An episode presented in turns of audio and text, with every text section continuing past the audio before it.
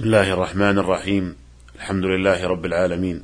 والصلاة والسلام على أشرف الأنبياء والمرسلين نبينا محمد وعلى آله وصحبه ومن اهتدى بهديه إلى يوم الدين. أيها الإخوة المستمعون السلام عليكم ورحمة الله وبركاته. وحياكم الله تعالى في هذه الحلقة الجديدة من هذا البرنامج. لا يزال الحديث موصولا عن أحكام صلاة الجماعة.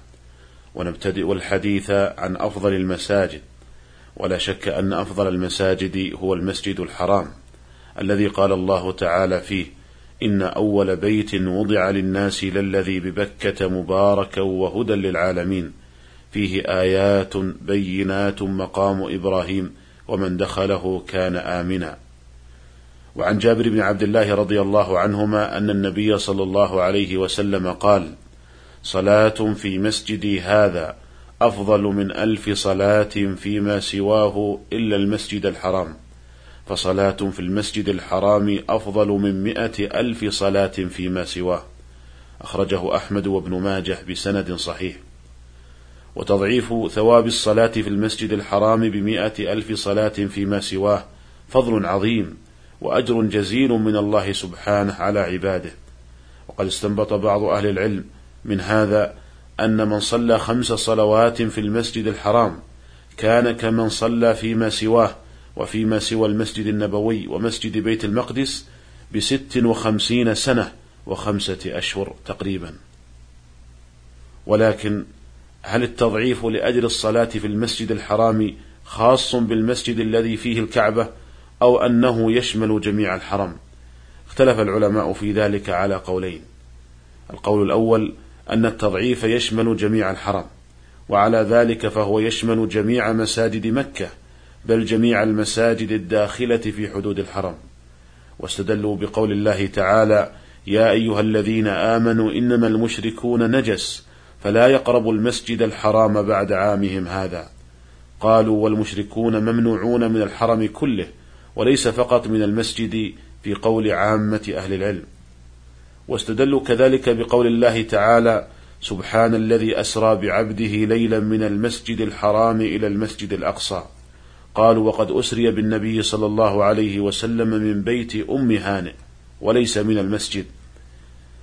القول الثاني في المسألة أن تضعيف الأجر في الصلاة في المسجد الحرام خاص بالمسجد الذي فيه الكعبة فقط ولا يشمل ذلك جميع الحرم. وهذا القول هو ظاهر مذهب الحنابلة كما ذكر ذلك صاحب الفروع وغيره.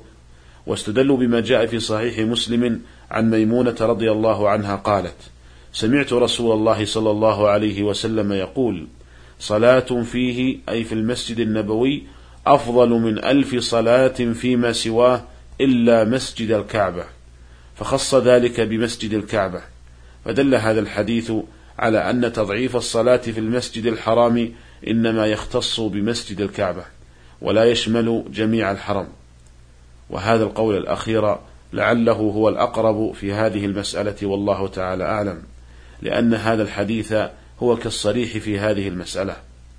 ومما يدل لذلك أيضا ما جاء في الصحيحين عن أبي هريرة رضي الله عنه أن النبي صلى الله عليه وسلم قال لا تشد الرحال إلا إلى ثلاثة مساجد المسجد الحرام ومسجدي هذا والمسجد الأقصى. ولو شد أحد الرحل إلى مسجد من مساجد مكة الواقعة داخل حدود الحرم غير مسجد الكعبة لعد فعله هذا منكرا. فإذا كان شد الرحل خاصا بالمسجد الذي فيه الكعبة كان التضعيف خاصا به أيضا. لأنه إنما جاز شد الرحل من أجل هذا التضعيف ليدركه من شد الرحل. وأما ما استدل به أصحاب القول الأول من قول الله تعالى إنما المشركون نجس فلا يقربوا المسجد الحرام بعد عامهم هذا فلا دلالة فيه على أن التضعيف يشمل الحرم كله. لأن الله تعالى قال فيها فلا يقربوا ولم يقل فلا يدخلوا. وعليه فالمراد بالمسجد الحرام فيها مسجد الكعبة. نهوا عن قربانه وذلك بألا يدخلوا حدود الحرم. ولو كان المراد بالمسجد الحرام في الآية جميع الحرم لكان المشركون منهيين عن قربان الحرم لا عن الدخول فيه. ولكان بين حدود الحرم والمكان المباح لهم مسافة تفصل بينهم وبين الحرم بحيث لا يكونون قريبين منه. وأما استدلالهم بقول الله تعالى سبحان الذي أسرى بعبده ليلا من المسجد الحرام إلى المسجد الأقصى وأنه عليه الصلاة والسلام إنما أسري من بيت أم هانئ فإن هذه الرواية غير ثابتة. والرواية الصحيحة المحفوظة الواردة في الصحيحين أنه عليه الصلاة والسلام أسري به من حجر الكعبة.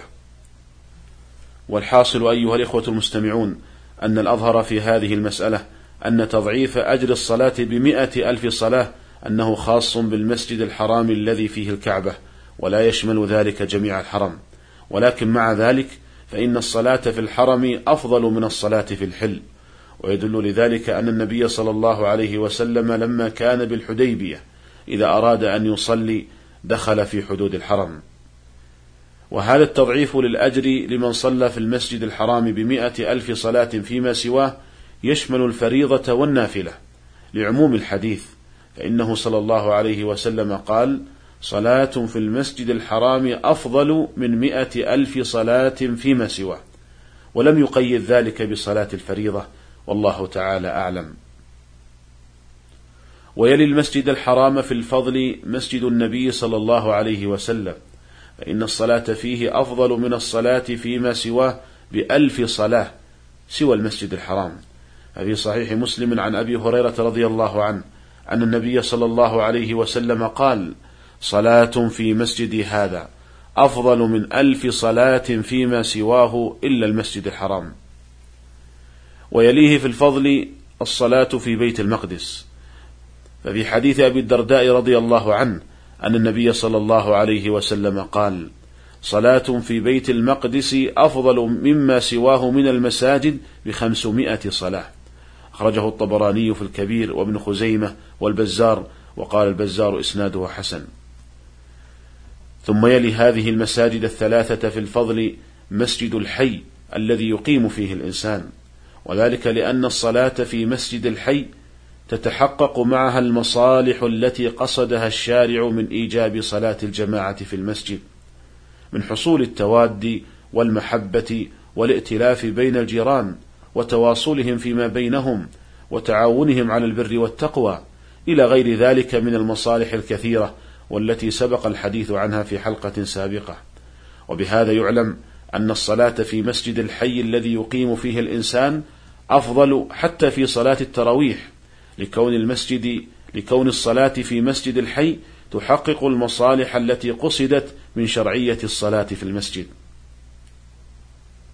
ويلي مسجد الحي في الفضل المسجد الأكثر جماعة، ويدل لذلك حديث أبي بن كعب رضي الله عنه أن النبي صلى الله عليه وسلم قال: صلاة الرجل مع الرجل أزكى من صلاته وحده، وصلاته مع الرجلين أزكى من صلاته مع الرجل، وما كانوا أكثر فهو أحب إلى الله تعالى. أخرجه أبو داود والنسائي وأحمد وصححه ابن المدين وابن السكن وعليه فإذا وجد مسجدان إذا وجد مسجدان أحدهما أكثر جماعة من الآخر فالأفضل الصلاة في المسجد الأكثر جماعة. ثم يليه في الفضل المسجد العتيق أي القديم فالصلاة فيه أفضل من الصلاة في المسجد الجديد لأن الطاعة فيه أقدم. وعليه فإذا كان هناك مسجدان يتساويان في الجماعة لكن أحدهما عتيق والآخر جديد فالصلاة في المسجد العتيق أفضل. وقد استنبط بعض العلماء ذلك من قول الله سبحانه لمسجد أسس على التقوى من أول يوم أحق أن تقوم فيه. قال الحافظ ابن كثير رحمه الله في تفسيره وقوله تعالى لمسجد أسس على التقوى من أول يوم أحق أن تقوم فيه فيه رجال يحبون أن يتطهروا والله يحب المطهرين. فيه دليل على استحباب الصلاة في المساجد القديمة المؤسسة من أول بنائها على عبادة الله وحده لا شريك له وعلى استحباب الصلاة مع جماعة الصالحين والعباد العاملين المحافظين على إسباغ الوضوء والتنزه عن ملابسة القاذورات. أيها الإخوة المستمعون هذا ما تيسر عرضه في هذه الحلقة ونلتقي بكم على خير في الحلقة القادمة إن شاء الله تعالى. والسلام عليكم ورحمة الله وبركاته.